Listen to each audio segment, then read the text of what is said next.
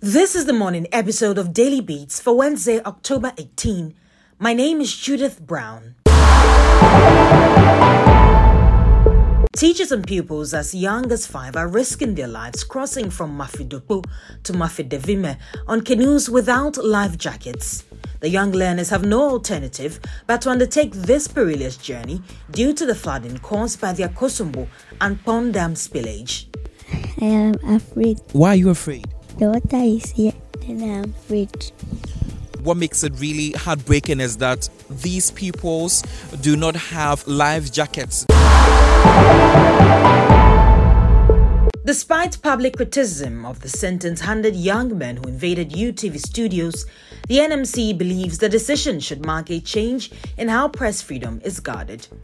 In a press release, the NMC also commended the speed of the trial, expressing hope in the commitment of the Chief Justice and the judiciary, while acknowledging the police for their role in arresting, investigating, and prosecuting the offenders. Two more members of the Board of Trustees of the National Cathedral, Archbishop Nicholas Duncan Williams and Reverend Eastwood Anaba, have resigned as members of the board.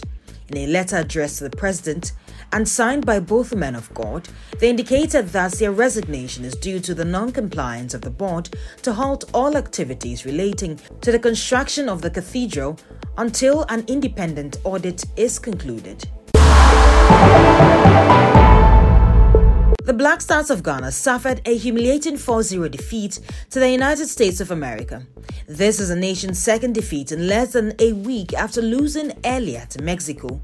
Thierry Nyan has the details. Not many Ghanaians would have expected this result, and I'm sure even the US were quite surprised by the shocking performance by the Black Stars. In the end, it was 4 0 and uh, a scoreline that reveals so much about the Black Stars and the weaknesses in this team talk about the lack of strength in this particular team, especially going into the Africa Cup of Nations in a couple of months and in a few weeks.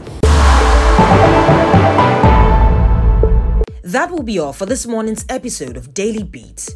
I am Judith Brown.